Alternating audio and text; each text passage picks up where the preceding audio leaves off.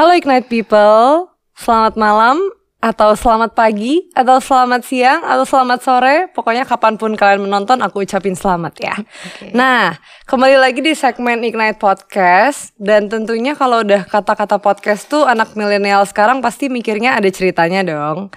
Tapi sebelum kita masuk ke segmen itu, untuk teman-teman yang mungkin baru pertama kali mampir di channelnya Ignite GKI atau mungkin masih asing ya dengan kayak Ignite GKI itu ngapain aja, siapa aja, bisa cek dulu sosial media kita, aku sebutin ya. Ada YouTube, ada Spotify, ada Instagram yang tentunya pasti kalian punya. Tinggal di search aja Ignite GKI atau bisa juga cek di website www.ignitegki.com. Oke, okay? oke. Okay. Nah, kita lanjut ke segmen sebenarnya. Oke. Okay. Sebelumnya aku perkenalkan diri dulu, mungkin untuk teman-teman yang belum pernah ngeliat aku atau mendengar suaraku sebelumnya. Halo, namaku Natasha Gunawan, biasa dipanggil Sasa. Nah, aku dipercaya sebagai host pada podcast kali ini dan tentunya kita akan berbagi sharing-sharing banyak lah ya tentang sesuatu. Oke, apa sih sesuatunya? Tapi kalau misalkan ada cerita berarti ada narasumber dong. Sebelum kalian makin penasaran, kita langsung perkenalin aja ya. Oke, silahkan Kak, narasumbernya siapa nih namanya? Oke. Halo Ignite People. Ya, jadi nama aku Julieta Angeliberta Wira Putri, biasa dipanggil Putri. Dan asal gereja aku dari GKI Karangsaru Semarang. Ya udah kelihatan dong domisilinya mana. Oke. okay. Ya terus kesibukannya mahasiswa semester akhir. Oke, okay. skripsi skripsi skripsi. Iya skripsian, skripsi dan jurusanku psikologi. Wait.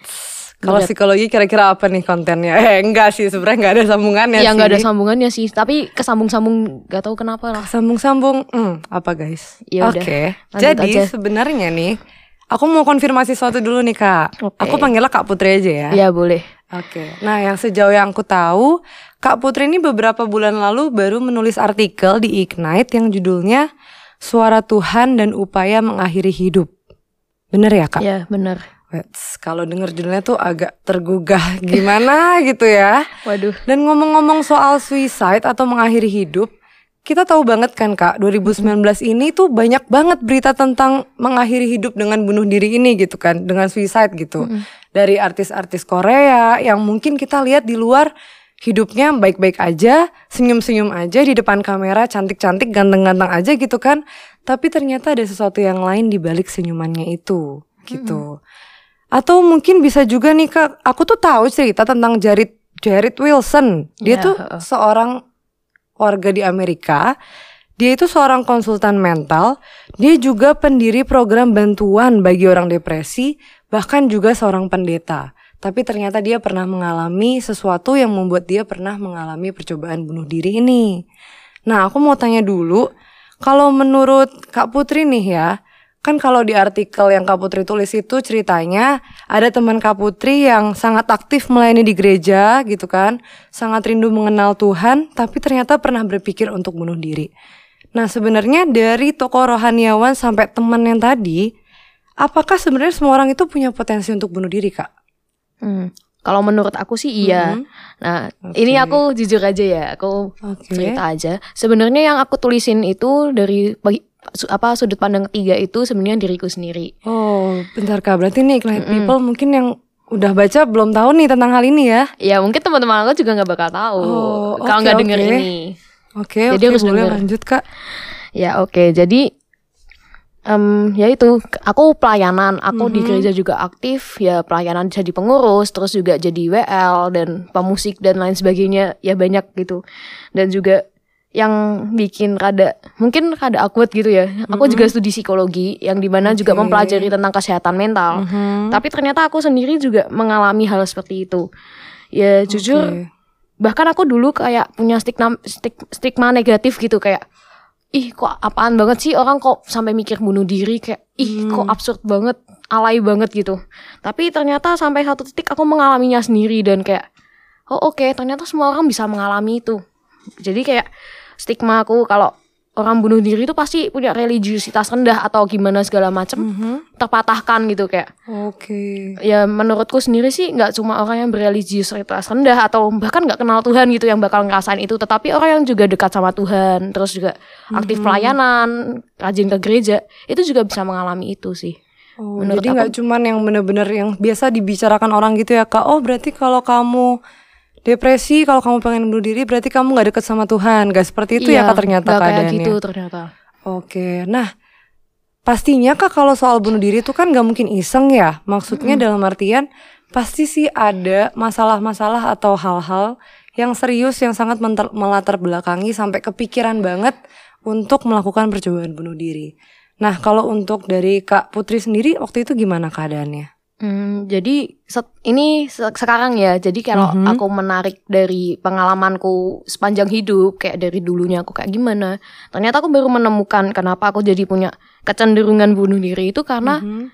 eh, kecenderungan berpikir untuk bunuh diri itu karena ini sih aku dulu pernah dibully dan pengalaman bullying Oke. itulah yang kayak membuat aku merasa kayak minder nggak berguna kayak yaudahlah mati aja jadi kayak hmm, ya itu kayak keinginan mat- ma- mati itu kayak makin kuat karena itu karena rasa minder nggak nggak pantas buat hidup gitu nah itu terus waktu sebuah di suatu hari itu kayak benar-benar belakangan tuh jadi kayak sering nembuk gitu kayak Mhm. masalah dengan skripsi, masalah dengan temen, masalah dengan ya segala macamnya dan masalah pelayanan itu juga jadi numpuk dan tumpukan itu suatu saat pecah. Nah pecahnya itu jadi pikiran pikiran buat mati itu.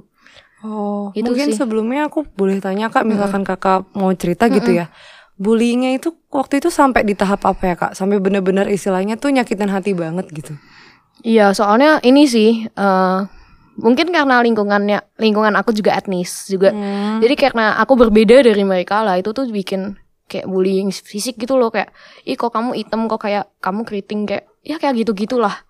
Lah itu jujur kayak entah kenapa ya buat aku itu nusuk dan aku nggak pernah nyangka gitu loh pikiran apa apa yang aku alam- alami dulu itu ternyata berdampak ke sekarang. Oh. Ya itu yang aku nggak pernah tahu sampai kejadian itu.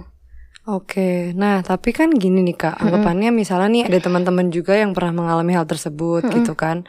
Biasanya kan kita punya cara-cara menghadapi masalah gitu kan, entah kita nonton film untuk refreshing, entah kita cerita ke orang tua atau gimana.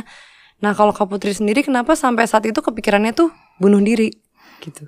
Hmm, soalnya waktu itu yang dicerita itu ya itu bener-bener tengah malam. Oh. Jadi kayak aku mau sebenarnya aku sudah mau ngechat temanku gitu kan, maksudnya kayak eh eh aku mau cerita tapi kayak aku tuh sungkan soalnya ya itu karena udah tengah malam, udah lewat malam gitu, jadi kayak mau cerita tuh takut ganggu. Oke. Dan aku juga merasa apa ya kayak kurang pingin buat cerita itu kayak gi- gimana ya kayak merasa itu secret gitu loh. Oke. Ya kan makanya aku tadi bilang kan bahkan teman-teman aku aja nggak tahu kalau aku pernah punya pikiran bunuh diri. Hmm. Ya itu sih kayak merasa secret aja buat cerita ke siapa pun gitu. Ya itu sih makanya dan itu situasinya juga lagi liburan. Jadi aku nggak Oh. bawa laptop, nggak bawa apa yang bisa ya gantiin hiburan gitu loh. Oh, oke oke. Dan even meskipun aku juga sambil main kayak itu kayak tetap aja pikirannya jalan, nggak bisa Hmm. fokus sama apa yang aku mainin. Nah gitu sih. Jadi ya tetap aja muncul. Lalu kak itu berarti malam-malam ya, Mm-mm. tengah malam. Ya. Lalu tengah apa tuh malam. yang terjadi saat itu? Pas benar-benar kepikiran bunuh diri dan ya akhirnya itu terus muncul gitu. Saat itu apa yang kakak lakukan? Mm, nah itu tuh jadi ya itu ini sih eh keinget. Mhm. Jadi kan karena aku ini kayak punya pikiran itu entah kenapa pikiran itu malah langsung nyuruh kayak udah apa cari barang apa yang bisa kamu pakai buat bunuh diri. Oh. Ya terus aku keinget aku abis pesen take away makan dapat pisau. Mhm. Nah, aku aku jalan ke tempat ya kan udah aku buang aku jalan ke tempat sampah. Lah begitu jalan itu aku tahu tiba-tiba aja kayak ada teguran gitu kayak berhenti. Udah kayak disuruh berhenti aja gitu. Itu dari mana tuh kak? Ada tiba-tiba berhenti gitu. Ya kalau aku ngerasa itu dari Roh Kudus sih, dari lubuk Oh, hatiku oke. gitu kayak Tuhan bener-bener minta aku buat berhenti dan ketika aku dengar itu aku langsung nangis sejadi-jadinya kayak oh my god, iya aku salah sejauh ini sampai Oh. too far gitu loh kayak dari mikir udah sampai hampir ngelakuin dan Tuhan tuh bener-bener kayak woi berhenti no gitu loh ya kalau kata orang Semarang berhenti no Oke oke Mm-mm, oke. gitu sih Berarti waktu itu udah sempet kuat banget tuh kak keinginan untuk bunuh dirinya, bahkan udah mau ngambil pisau gitu. Yeps. Cuman tiba-tiba ada suara gitu ya istilahnya ada teguran dari hati tuh kayak udah gitu stop. Mm. Dan itu yang membuat waktu itu Kak Putri mengurungkan niat kembali untuk melakukan itu. Mm-mm, ya itu. Nah itu Oke. terus aku langsung balik ke kasur kan di hotel kan, balik Mhm. balik ke kasur.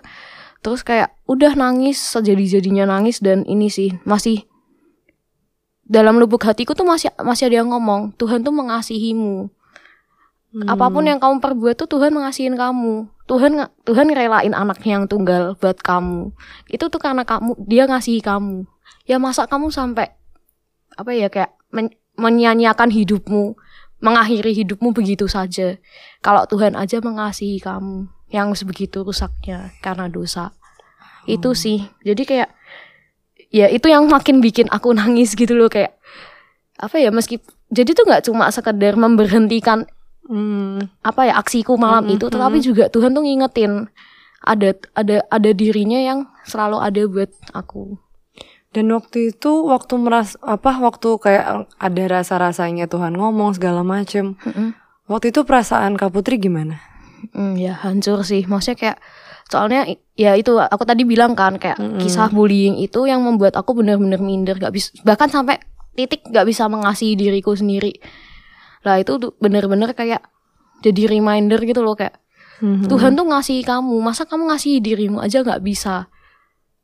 Kan dengan kamu nggak bisa mengasihi diri makanya kamu bisa mengakhiri hidupmu sebegitu mudahnya. Nah itu sih maksudnya dari kalau dari aku maksudnya kasus bunuh di- eh, keinginan bunuh diri aku rantainya di situ kayak aku nggak bisa mengasihi diriku nggak inget kasih Tuhan itu padahal Tuhan udah mengasihi aku makanya harusnya aku juga bisa mengasihi diriku sendiri Oke. dengan aku tidak mengasihi diriku sendiri aku bisa action buat bunuh diri gitu sih jadi ketika ini selesai harusnya yang sini juga kelar gitu sih Oh. Nah tapi kan istilahnya kalau bunuh diri ya kak, Mm-mm. itu kan kalau orang lain gitu mikirnya kita pasti mikir kan bunuh diri itu terlalu resiko, terlalu banyak gitu resikonya. Misalkan nih kita pakai pisau, beneran bisa kepotong urat nadinya gitu kan. Atau misalkan kita dengan apa pun caranya tuh beneran bisa hilang beneran nyawanya gitu kan. Atau karena ini kan mungkin masih percobaan aja gitu. Iya, heeh. Terus mungkin bisa juga ada kerusakan organ lain atau apa. Pada saat itu ada gak sih kepikiran kayak gitu kak?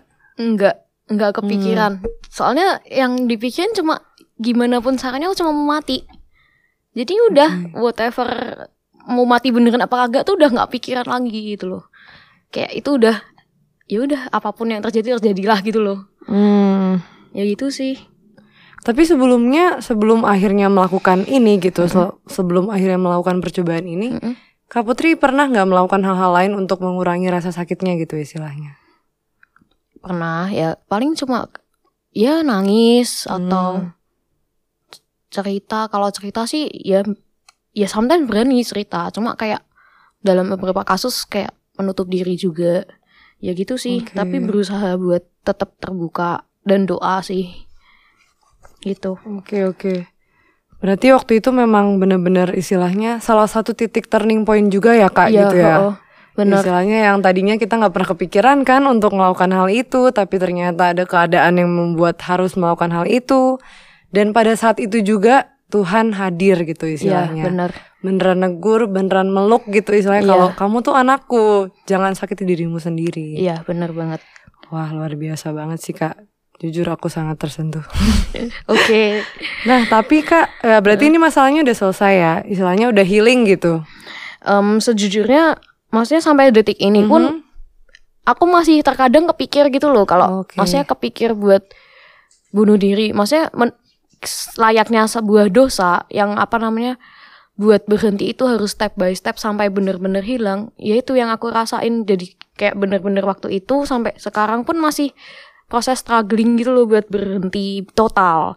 Soalnya kayak ya itu kayak menerapkan cinta Tuhan pada diriku sendiri dan segala macamnya itu bener-bener butuh proses untuk menyembuhkan lukaku juga atas bullying itu. Jadi kayak bener-bener masih struggling banget sih sampai sekarang tapi yang udah mulai berkurang ya itu kayak ya udah mulai berkurang sih daripada yang dulu Hmm. jadi kayak waktu habis itu tuh masih bener-bener sering kayak almost every day gitu loh pasti kepikirannya ke masih kepikiran ke sana kayak masalah dikit kepicu Hmm. masalah dikit kepicu ya puji Tuhannya sih sekarang sekarang udah enggak enggak separah itu maksudnya Hmm, hmm, hmm. ya udah makin mulai menurun sih Oke, tapi eh, kalau misalkan bicara soal healing gitu ya, Mm-mm. Ada nggak sih harapan Kak Putri? Ini kan istilahnya masalahnya tentang bullying gitu, akar masalah pertamanya. Kira-kira untuk sembuh, apakah Kak, Putri tuh butuh sesuatu dari mereka, entah itu permintaan maaf atau apa? Ada nggak sih terbersit hal-hal seperti itu? rasanya enggak sih kalau Oh. aku sendiri kalau sampai berharap mereka minta maaf ke aku rasanya tidak akan mengubah apa pun jadi kayak menurutku sih yang harus aku ubah sebenarnya diriku jadi kayak aku Oke. aku udah udah nggak bakal mempan mereka minta maaf pun nggak mempan jadi ya itu apa namanya menerap apa menyadari penuh kalau Tuhan tuh mengasihiku jadi harus mengampuni segalanya gitu loh termasuk mengampuni diriku mengampuni mereka itu sih Oke. Nah, tapi kan istilahnya pada saat titik terendah itu Tuhan menyelamatkan Kak Putri gitu ya Iya. dengan caranya sendiri. bener Tapi kan nggak mungkin tuh masalahnya stop, ya kan? Pasti namanya kita hidup pasti ada terus masalahnya, entah dari mana-mana, dari kampus, dari teman-teman, dari gereja sekalipun bahkan kadang Iya, kan. bener banget Ada nggak sih perspektif yang berubah dari ketika dulu Kak Putri melihat masalah tuh gimana, tapi ketika setelah kejadian ini jadi seperti gimana gitu? itu sih jadi kayak yang pertama ini sih yang tadi aku bilang yang Mhm. yang terobati pertama adalah terobati pertama tapi masih struggle ya itu tentang self love Jadi kayak Hmm. dulu tuh aku memandang diriku kayak bener-bener nggak berharga tuh loh tapi makin ke sini makin belajar untuk menghargai diriku mencintai diriku karena Tuhan sudah terlebih dulu mencintai aku terus yang Oke. kedua itu apa ya ya itu jadi kayak Tuhan tuh selalu ada kamu mau butuh Tuhan tuh Tuhan ada tinggal cari Tuhan gak usah cari yang lain. Ya itu sih maksudnya kayak dua hal itu yang aku sebenarnya selalu dapet. Tapi maksudnya kayak Mm-mm. untuk menerapkannya pun tidak selalu seperfect itulah. Kadang tuh masih suka lupa masih suka bukan lupa sih kayak ter- terlalu tertekan. Jadi kayak buat mengingatnya itu tidak semudah itu. Nah itu sih jadi kayak masih strugglingnya di situ Oke, tapi istilahnya sudah proses sedikit demi sedikit ya, Ya, Kak. bener. Ah, ya, puji Tuhan. makin hari makin serupa Kristus sih itu sing Wede. selalu itu yang selalu aku terapin kayak untuk berhenti kan juga ya ya aku tadi bilang bak dosa gitu kan seperti Iya. dosa yang udah mengakar dan harus pelan-pelan berubah jadi kan sedikit demi sedikit makin lama makin perfect makin sempurna makin serupa dengan Tuhan kan makin Oke. selesai ya gitu Luar biasa. Berarti itu salah satu poin penting juga yang perlu di-highlight ya. Kalau kita lagi ada sesuatu atau misalkan kita sempat down banget atau kita even sampai berpikiran untuk bunuh diri, proses penyembuhan itu nggak mungkin instan ya kak. Istilahnya nggak benar usah memaksa diri kita untuk oh ya udah aku harus benar-benar langsung sembuh setelah Wah ini. nggak mungkin banget soalnya Nah, jadi memang ada prosesnya ada ya kak. prosesnya pasti Oke. Dan ya memang proses itu ya harus dinikmati biar kita benar-benar bisa berproses dengan baik dan hasilnya pun akhirnya maksimal gitu nantinya kan. Benar. Nah mungkin kalau dari Kak Putri sendiri nih istilahnya yang sudah pernah mengalami hal ini dan sudah melewatinya juga Mm-mm. dan sebagai anak psikologi juga nih mungkin oke kira-kira gimana sih cara kita menjaga kesehatan mental kita sendiri tuh ada nggak sih tips and triknya kak? Kalau yang aku alamin ya, yang Mhm. pertama pasti berdoa, minta Berdoa. pertolongan Tuhan. Karena kalau kita kita cuma daging yang lemah, yang yang kuat kan Tuhan. Ya Iya. pasti yang pertama minta pertolongan Tuhan buat selalu menolong kita ketika kita punya pikiran kayak gitu. Tuhan yang lepaskan, Tuhan yang singkirkan dan Tuhan yang ngasih kekuatan kita gitu loh buat berjuang menghilangkan itu. Gitu sih. Yang pertama pasti berdoa. Terus juga komit ke diri sendiri kayak Oke. aku nggak mau aku aku mau berhenti buat mikir kayak gitu bener-bener struggle sih tapi maksudnya dengan apa ya keinginan yang kuat dari dirimu tuh itu sudah menolong maksudnya menolong untuk kamu perlahan- perlahan-lahan sembuh gitu Mhm. terus yang ketiga itu ke psikolog aku Oke. soalnya aku kalau aku ya aku Mhm. kemarin bener-bener sampai ke titik ke psikolog sih kayak kenapa sih maksudnya butuh sharing orang yang profesional Oke. Soalnya kan itu yang bisa menolong kan. Mm-mm. Psikolog atau pendeta. Kalau mau ke pendeta juga nggak apa-apa. Tapi kalau psikolog kan memang ilmunya itu gitu kan. Iya. ya gitu sih terus yang terakhir cari su- support system Hmm. jadi kalau dengan kamu punya support system entah itu temen ya kalau punya pacar ya pacar atau orang tua ya terserah sih siapa pun yang bisa ngingetin kamu kalau misalnya kamu down lagi tuh ada yang support gitu loh ngingetin kamu kamu udah komit loh atau kamu mau berubah kan ayo belajar bareng. Ada yang selalu ngingetin buat eh, sosok nyata yang ngingetin. Hmm. kalau Tuhan kan selalu selalu ada kan. Hmm, Iya. tapi Tuhan tidak pernah kita lihat. Ya memang kita Tuhan kita rasakan. Tapi support system tuh penting kayak kayak kamu lagi urgent kayak aku beneran kepikiran lagi dia yang bakal ngingetin kamu buat ayo toh berjuang lah berhenti. Gitu sih. Oke, tapi aku mau bahas sedikit nih Kak. Tadi kan pertama Kak Putri bilang berdoa ya, selalu ingat Tuhan. Tapi tanpa dipungkiri, Mm-mm. ada yang kayak bahkan saat ngerasain masalah tuh saking beratnya nggak kepikiran lagi untuk berdoa Iya, gitu heeh. kayak. Ya harusnya kalau Tuhan sayang sama aku, aku nggak dapet masalah seberat ini dong, gitu kan. Sampai-sampai aku merasa nggak kuat itu kadang ada yang merasa Tuhan di mana. Mm-mm. Nah, pandangan Kak Putri terhadap hal itu gimana? ini sih kalau aku rutin buat mencari Tuhan setiap hari. Jadi Oke. kayak sate pribadi tiap hari saat teduh itu penting sih. Jadi kayak ketika kamu dengan kamu punya sate tiap hari itu kayak kamu mendekatkan pribadimu dengan Tuhan dan Tuhan makin dekat dengan kamu gitu loh. Jadi makin punya hubungan yang intim. Jadi ketika kamu Oke. suatu saat lupa, Tuhan sendiri yang bakal ngingetin kamu kayak tiba-tiba Oh. keinget firman atau tiba-tiba Tuhan sendiri yang ngomong kayak misalnya di ceritaku kan kayak aku aku tuh waktu malam itu keinget satu ayat Yohanes 3 ayat 16 karena begitu besar kasih Allah akan dunia ini sehingga ia mengaruniakan anak yang tunggal. Ya itu aku dapat mak dari mana kalau aku sendiri juga jarang jarang sate atau kurang Oh. dekat dengan Tuhan. Jadi membangun hubungan pribadi dengan Tuhan secara rutin itu juga penting sih. Buat Oke, oke, bukan oke. mengantisipasi tapi apa ya bisa dibilang kayak ya itu jadi ketika kamu mengalami Tuhan yang bakal tolong kamu Tuhan bakal ngingetin kamu Oke. entah lewat firmannya atau lain sebagainya atau bahkan pujian kayak Tuhan ngasih tiba-tiba kamu lagi stres kamu bener-bener ketekan tiba-tiba keinget aja seliwer lagu apa Hmm. gitu sih itu kan pasti campur tangan Tuhan kan itu bukan kita yang Iya. mau pikir sendiri soalnya menurutku kok keren banget ketika kamu lagi tertekan tiba-tiba kepikiran hal Iya, lain betul. gitu Ha, ha. ya gitu sih jadi kayak punya hubungan rutin dengan Tuhan hubungan yang baik yang intim dengan Tuhan gitu Jadi tetap coba dibangun gitu ya Iya, kak. Istilahnya ada masalah nggak ada masalah ya itu memang seharusnya kita seperti itu gitu. nah masalahnya di sini kalau Uh-uh. misalnya kamu udah pernah punya pikiran bunuh diri atau bahkan udah coba untuk Mhm. apa percobaan bunuh diri em, perasaan yang paling apa ya paling sering muncul sama Tuhan itu ini perasaan berdosa Oke. Jadi kayak kamu ketika udah punya pikiran suicide itu kayak ngerasa wah aku bener-bener hina nggak nggak mau ketemu Tuhan kayak ya aku tuh punya jarak sama Tuhan karena rasa berdosa aku itu loh. Mhm. Ya itu sih kalau kamu punya pikiran suicide cobalah untuk perlahan-lahan bangkit gitu. Bangkit dalam artian Tuhan tuh nerima kamu apa adanya loh. Jadi kamu nggak perlu ngerasa hina, nggak perlu ngerasa berdosa. Tuhan tuh tetap ada buat kamu. Tuhan tetap menerima kamu kembali. Kayak anak su- anak bungsu yang hilang Iya. dari hilang ke mana terus tahu-tahu balik gitu. Tuhan tuh nerima. Cuma Tuhan tuh cuma nunggu balikmu aja gitu loh. Kamu nggak usah punya perasaan gitu. Soalnya Tuhan nggak ngerasa gitu. Oke. Ya itu juga jujur itu juga pergumulanku waktu itu kayak Hmm.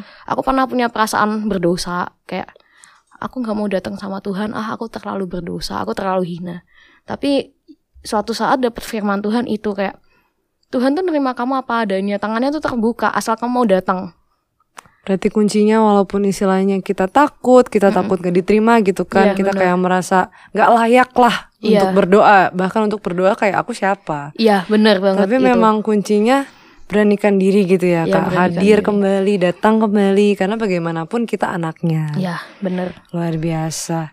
Nah, aku juga mau tanya nih, berarti waktu itu Kak Putri sempat ke psikolog kan? Mm-mm. Dan sebenarnya psikolog itu salah satu sosok yang ditakuti oleh teman-teman gitu. iya benar banget Mikirnya kalau ke psikolog berarti kamu gila gitu.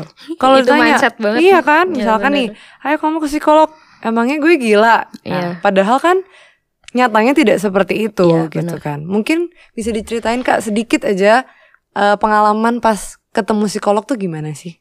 asik kok malah Hmm. apa ya bahkan tuh kalau kamu ke psikolog ya kayak ngobrol sama temen beneran deh kayak apa namanya dia dia tuh sosok yang bakal bantu kamu kayak pelan-pelan ngebukain. Jadi fungsi psikolog tuh bukan ngajarin, Oke. bukan ngajarin kamu, bukan nasihatin, menggurui kamu, bukan menggurui ya, menggurui. Tapi tuh lebih ke ini membukakan masalahmu perlahan-lahan sampai itu bener-bener terurai dan kamu tahu masalahmu titiknya ini.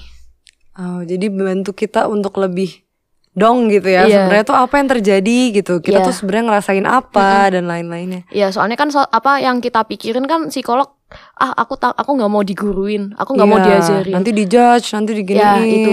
Padahal psikolog tuh fungsinya hanya lebih ke membukakan masalahmu perlahan-lahan. Soalnya otakmu bu- bumpet kan. Iya. Karena terlalu banyak yang terjadi, terlalu banyak masalah. Jadi kamu nggak tahu ini kok bisa sampai kayak gini. Pertamanya dari apa? Gitu Oke. sih.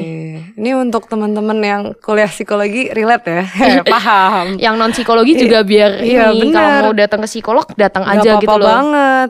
Justru justru ketika kamu penat datanglah ke psikolog sih. Maksudnya kayak ya itu karena kamu udah terlalu buntu, terlalu nggak tahu ini kok bisa jadi kayak masalah yang udah jadi membesar gitu, siap meledak. Ya itu psikolog bener-bener bantu buat ini loh, ini sebenarnya akarnya dari sini, tapi Oke. bisa jadi kayak gini tuh karena ini. Ha, itu loh. Itu kan yang selama ini kita juga tidak apa ya, tidak selamanya bisa untuk mengetahui itu. Gitu sih. Oke oke. Nah ini sih kak, istilahnya nih ketika kita benar-benar lagi kepikiran, lagi kan kalau itu tadi kan jangka panjang ya, Iya, gimana cara biar kita sembuh dari rasa itu dan segala macamnya. Tapi kalau pas benar-benar lagi kepikiran, aku mau bunuh diri gitu. Kira-kira ada nggak sih benar-benar langkah pertama yang harus dilakukan untuk kali aja mencegah gitu, mencegah itu dilakukan beneran. Eh, aku waktu itu dari psikolog aku dapat saran. Mhm. Dari psikolog aku dapat saran untuk carilah orang yang bisa kamu telepon. Jadi langsung gitu ya kak, Iya, heeh, jadi orang pertama. langsung cari orang gitu. Iya, heeh. Jadi makanya aku tadi bilang support system. Support system tuh artinya orang yang kamu percaya buat buat apa ya segala masalahmu dia bukan harus dia tahu, tapi maksudnya dia siap untuk menolong kamu gitu. Yaitu jadi kayak calling orang pertama yang bisa kamu call, bisa kamu kontak ketika kamu kepikiran. Yaitu buat nolong Oke. kamu secara darurat gitu. Kalau kamu udah nggak kepikiran doa, kalau kepikiran Iya. doa, doalah gitu. Soalnya pasti Tuhan bakal buka jalan kan buat kamu, buat mengakhiri Iya. itu, mengakhiri pikiran itu maksudnya bukan mengakhiri hidupmu. Oke. Ya gitu. Nah, ignite people nih kalau denger-denger gini berarti istilahnya tuh aduh, kalau aku sendiri sih ya dengernya sebuah peristiwa yang sangat apa ya? sangat mengubahkan gitu Iya istilahnya. benar banget. Dari Kak Putri juga yang tadinya berpikiran bahwa suicide itu tidak mungkin, tapi ternyata kita nggak pernah tahu gitu kan. Dan ketika itu dirasakan, ternyata ada cara-cara yang kita nggak expect untuk terjadi, ternyata itu terjadi gitu Iya, kan di saat banget. itu. Oke, nah mungkin untuk eh, mengakhiri nih kak, kira-kira adakah sebuah pesan-pesan kecil mungkin untuk teman-teman di luar sana yang mungkin pernah mengalami hal ini juga, yang mungkin sedang struggle dengan healingnya, dengan tidak mau melakukan lagi tapi masih kepikiran, atau yang baru kepikiran mungkin, atau yang sedang intinya banyak masalah dan segala macam itu, Mm-mm. kira-kira Kak Putri ada pesan-pesan yang mau disampaikan nggak? Yang pasti semangat, semangat Oke. buat berhenti. Ini Mhm. Tuhan nggak pernah menyerah sama kamu, jangan menyerah. terhadap dirimu Itu sendiri. terhadap dirimu Aduh, sendiri. Oke mantap. Dan itu kalau mentok bisa cari orang buat menolong kamu. Bisa ke psikolog. Ya, ini highlightku juga waktu di artikel cari Mhm. psikolog. Soalnya ya itu tadi psikolog tuh menurut aku sangat berguna buat kamu yang sedang buntu dan tidak kepikiran. Gitu sih. Dan yang Oke. terakhir ini penting sih. Eh, kalau kamu lupa ada pribadi yang nggak kamu merasa dunia ini tidak mengasihimu jangan lupa kalau ada Tuhan yang selalu mengasihimu apa adanya. Amin. Wah, diingat ya, ignite people ya, diingat. Istilahnya apa pun masalah kita tuh berarti Tuhan tuh nggak tidur gitu ya Iya, kak ya. bener. Tuhan tuh nggak tidur, walaupun nggak kelihatan, walaupun kita kadang nggak ngerasa, tapi Dia selalu ada di situ sebenarnya. Nggak tidur dan nggak tinggal diam sih. Iya, betul banget. Yuk. Oke lah, Eh, semoga nih teman-teman yang dengar segmen pada hari ini bisa menjadi kekuatan juga untuk teman-teman semua. Ketika ada masalah, ketika ada yang benar-benar menghimpit jiwa dan raga dan hati gitu, jangan pernah berpikir untuk menyerah karena Tuhan itu selalu ada di situ. Iya benar. Tuhan banget. selalu ada di samping kamu dan dia tidak pernah henti-hentinya dia nggak pernah capek buat meluk kamu. Gitu. Oke, ini mungkin kita akhiri aja ya kak. Oke. Nah, terima kasih semuanya yang udah mendengarkan sampai habis. Semoga bisa menginspirasi dan sampai jumpa di segmen Ignite podcast berikutnya. Dadah.